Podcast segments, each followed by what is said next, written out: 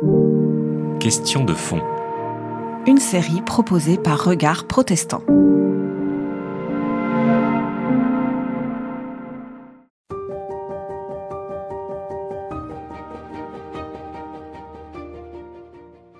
Alors, vous êtes historien, vous êtes spécialiste de l'Église ancienne, de l'Église Oui. primitive même. Et tout d'un coup, là, on va vous faire parler de Joe Biden. Parce que Joe Biden, je ne sais pas si beaucoup de gens l'ont remarqué, je l'ai remarqué, vous l'avez bien sûr vous aussi remarqué, pendant son allocution pour, son installation comme président des États-Unis, il a cité Saint-Augustin. Et il s'avère que vous êtes un, un spécialiste de Saint-Augustin. Donc, euh, j'aimerais que vous nous disiez d'abord qu'est-ce qu'il a cité. Et après, on verra pourquoi il a cité ce texte-là. C'est assez étonnant pour un président des États-Unis de citer Saint-Augustin.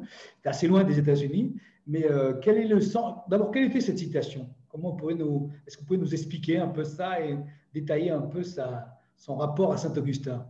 Très bien, très bien. Merci pour cette, pour cette question qui me paraît être effectivement la question par laquelle il faut commencer. Hein, C'est la plus importante. Euh, Nous, nous devons, si nous voulons faire un, un travail correct en, en histoire euh, ou en, ou en actualité, hein, nous, nous devons bien évidemment euh, nous interroger sur les sources. Alors, si vous voulez, je, je vous lis, je vous lis la phrase telle euh, qu'on la trouve sur le site du département d'État américain Mhm. qui donne une traduction française officielle du discours de Joe Biden. D'accord. Donc, voici cette phrase. Il y a de nombreux siècles, Saint Augustin, un saint de mon Église, a écrit qu'un peuple était une multitude d'êtres définis par leur amour commun des mêmes choses. Qu'un peuple était une multitude d'êtres définis par leur amour commun des mêmes choses. D'accord. Donc là, l'idée, c'est qu'est-ce que c'est un peuple hein, Voilà, euh, exactement. L'idée, c'est la définition du peuple. Alors, Mhm. si vous voulez, je, je crois qu'on peut situer assez bien euh, cette citation avant de regarder Saint Augustin, hein, avant de regarder l'origine euh, de la citation.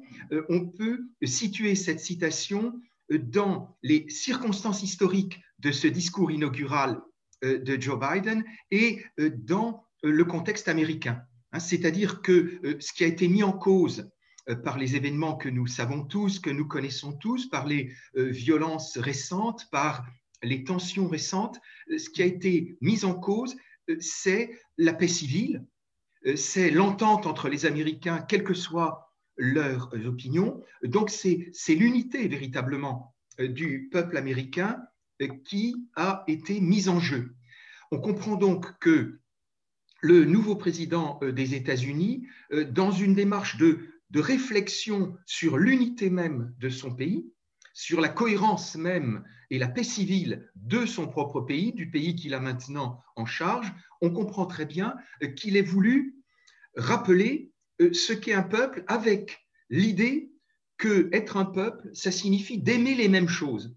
Ça signifie d'avoir un certain nombre de choses en commun parce qu'on les aime, parce qu'on les trouve importantes, euh, parce qu'on les choisit ensemble.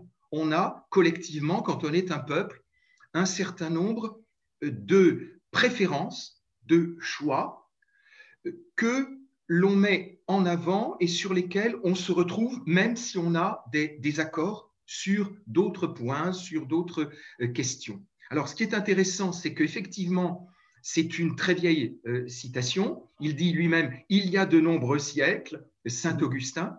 Donc, c'est une citation euh, qui est ancienne, qui fait partie de la, de la pensée politique, je dirais, de l'Antiquité. Et en même temps, il euh, se positionne lui-même de, de façon très brève comme catholique, hein, puisqu'on est aux États-Unis, on n'a pas peur euh, de parler de religion, on n'a pas peur de, de parler de sa religion, ça ne paraît pas euh, scandaleux, ça ne, ça ne paraît pas contradictoire avec la fonction présidentielle. Donc il dit, Saint Augustin, hein, là encore je le cite, hein, je prends son texte, un saint de mon Église, c'est une petite manière rapide euh, de dire euh, qu'il est catholique, hein, il parle de son Église Et qu'il l'assume. Et il l'assume. Bon, il l'assume, voyez, avec, hein, comme, comme vous, vous le dites, il assume, bien sûr, mais il, l'assume, voyez, avec quelques mots, c'est assez discret. Et en même temps, je dirais qu'il y a une, euh, il y a une sorte de, conscience de l'unité parce qu'il a pris Saint Augustin, c'est-à-dire un, saint antérieur à toutes les divisions actuelles entre euh, les églises chrétiennes. Donc, euh, on est dans l'Antiquité chrétienne. En, plus, cite beaucoup Saint Augustin. C'est sûr qu'on on, est, on est là dans, dans une espèce d'universalité du christianisme, c'est vrai. Oui, euh, euh, tout à fait. D'ailleurs, comme, euh, comme l'ont fait remarquer certains sites protestants que j'avais eu l'occasion de regarder et même de, de, citer, Saint Augustin est très apprécié dans la, tradition protestante. vous savez, Luther dit dans certains écrits que l'auteur qui lui a le plus apporté après la Bible, les livres les plus importants pour lui, c'est Saint Augustin. C'est vrai, c'est vrai. Mais alors, pour revenir à Biden, est-ce que comment, enfin, je veux dire, quelle est l'actualité de cette pensée sur le peuple? Qu'est-ce qu'on ce qu'on peut en tirer aujourd'hui? Vous avez donné dans le contexte américain, mais est-ce que cette définition de Saint-Augustin, elle porte quelque chose d'important pour, pour, nous aujourd'hui, à limite, dire? Est-ce qu'elle a une actualité en dehors des États-Unis, peut-être? Oui, je, je, pense que euh, tout à fait, euh, cette phrase a une actualité. Bon, je, vais, je vais m'expliquer un petit peu en fonction de mes, de mes activités de, de chercheur, de mes activités d'historien. Euh, comme, euh, comme j'ai dû vous le dire peut-être, euh, je prépare depuis quelques années, je travaille d'arrache-pied à un livre sur la pensée politique de Saint-Augustin, de manière à pouvoir écarter un certain nombre d'illusions qui existent, un certain nombre d'idées reçues qui courent au sujet des idées politiques de Saint-Augustin, et de manière aussi à enrichir le débat politique actuel en France, euh, peut-être bien en Europe aussi, avec des textes de Saint Augustin, qui sont bien sûr euh, des textes anciens, qui sont des textes de l'Antiquité, mais qui me paraissent d'actualité. Or, précisément, euh, je suis très frappé par la, la, citation que fait le président des États-Unis aujourd'hui même, enfin il y a quelques jours, parce que ça fait des années que je me dis que cette définition du peuple donnée par Augustin à partir de l'amour des mêmes choses, à partir d'un amour que l'on partage, je me suis dit depuis des années que cette citation est une citation sur laquelle il faut réfléchir si l'on veut mieux comprendre ce que c'est qu'un peuple.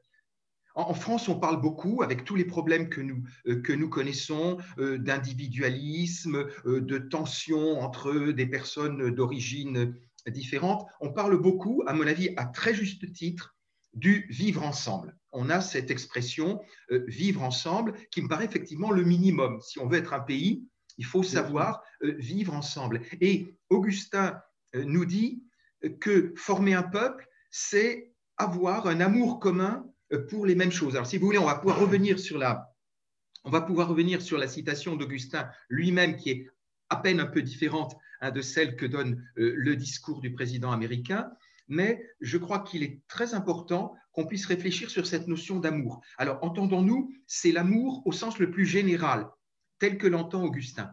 Euh, je, m'explique. Euh, l'amour, pour Augustin, c'est une forme de la volonté. Euh, c'est un élan qu'on porte en soi et que l'on cultive vers certaines réalités. Donc ça peut être l'amour d'une personne, ça peut être l'amour d'une chose, ça peut être l'amour d'une idée. Et donc cet amour, cette préférence que nous avons, ce choix que nous avons, cette volonté que nous avons d'aller vers une certaine réalité, cette volonté-là, cet amour peut être un amour plus ou moins bon. C'est-à-dire qu'on peut, par exemple, aimer euh, les biens matériels plus que, son, frère en humanité, on peut euh, aimer la richesse plus que sa famille, ou on peut euh, aimer sa famille en oubliant d'aimer Dieu. Donc pour Augustin, l'amour en soi n'est pas forcément bon. de nos jours, nous disons beaucoup l'amour, l'amour, comme si c'était toujours quelque chose de, positif. Pour Augustin, l'amour peut être un amour mal orienté. On peut aimer de mauvaises choses, comme on peut aimer euh, des vérités, ou comme on peut, et ça c'est ce qu'il y a de plus important, aimer Dieu, parce que Dieu est le bien suprême, parce que Dieu est celui qui apporte le bonheur parfait, le bonheur éternel, et donc il, il est, pardon, Dieu est ce que l'être humain a de plus précieux. Alors, ce qui est intéressant justement euh, dans cette idée de l'amour, euh, c'est que l'amour est un élan, l'amour est une volonté, l'amour est une dynamique, mais c'est un élan qu'il faut discipliner et qu'il faut savoir orienter vers les meilleures choses.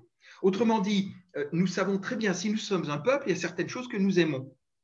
mais peut-être aussi que nous pouvons nous tromper sur les choses que nous aimons. Et donc, notre amour euh, collectif suppose une réflexion. Et au fond, ça nous renvoie à cette réflexion euh, qui est nécessaire à toute démocratie, c'est-à-dire de nous demander ce que nous voulons. Au fond, la question à poser, ce serait qu'est-ce que c'est pour nous que le bonheur?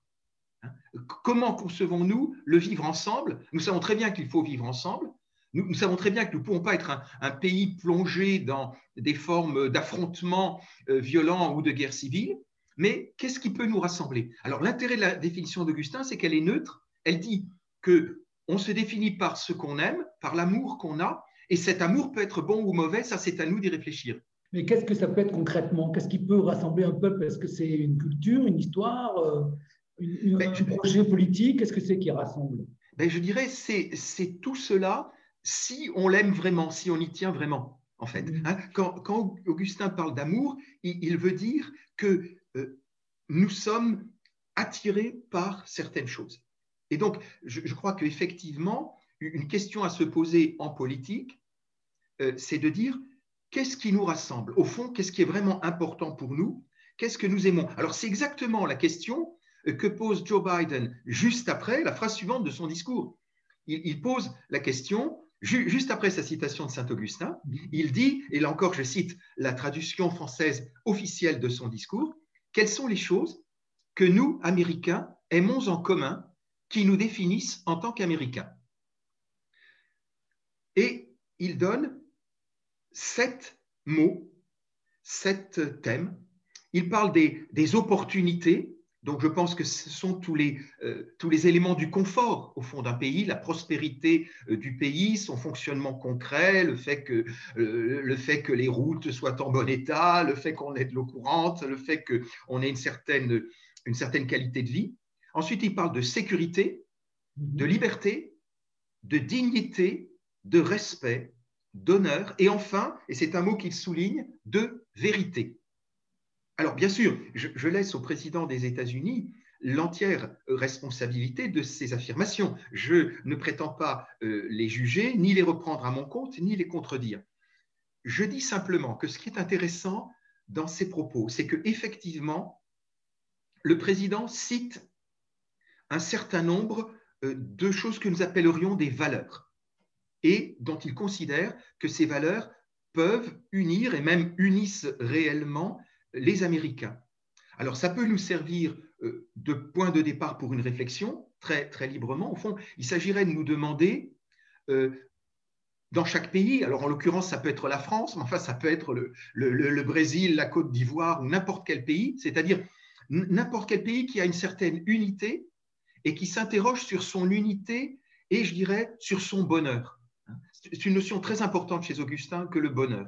Pour Augustin, pour Saint Augustin, de manière euh, récurrente, l'être humain est un être qui cherche le bonheur. Alors, il peut se tromper sur son bonheur, il peut faire des erreurs dans sa recherche de bonheur, mais la recherche de bonheur est fondamentale. Et je crois que euh, chacune, chacun de nous, si nous nous interrogeons, nous pouvons nous rendre compte que effectivement, ce que nous cherchons euh, individuellement, collectivement, c'est notre bonheur. Alors, la question est de savoir comment nous définissons, au fond, ce, ce bonheur, qu'est-ce que nous aimons, qu'est-ce qui nous unit, qu'est-ce que nous voulons comme présent et qu'est-ce que nous voulons comme avenir.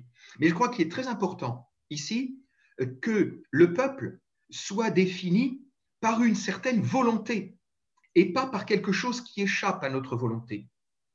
Par exemple, euh, il y a euh, eu dans l'histoire des tendances à valoriser le sang, à valoriser les origines biologiques ou à mettre en évidence la race, entre guillemets, car je ne suis pas sûr que le concept soit très solide, euh, la, couleur de peau. Or, ça, c'est ce que nous n'avons pas choisi. Aucun de nous n'a choisi le pays où il est né, aucun de nous n'a choisi ses parents, aucun de nous n'a choisi sa couleur de peau.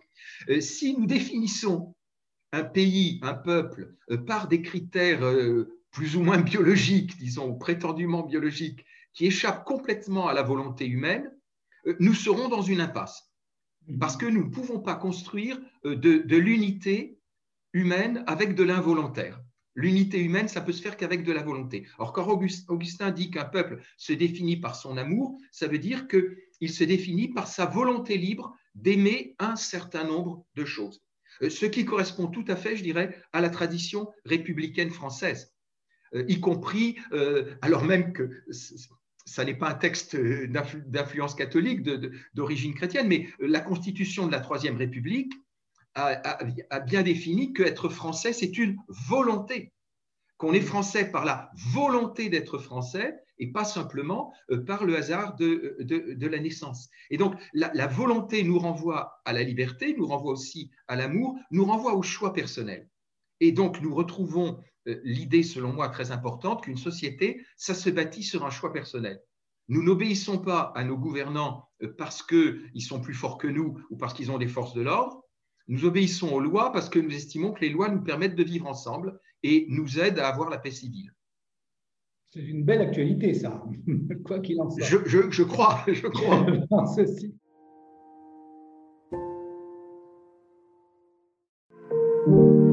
C'était Question de fond. Une série de regards protestants.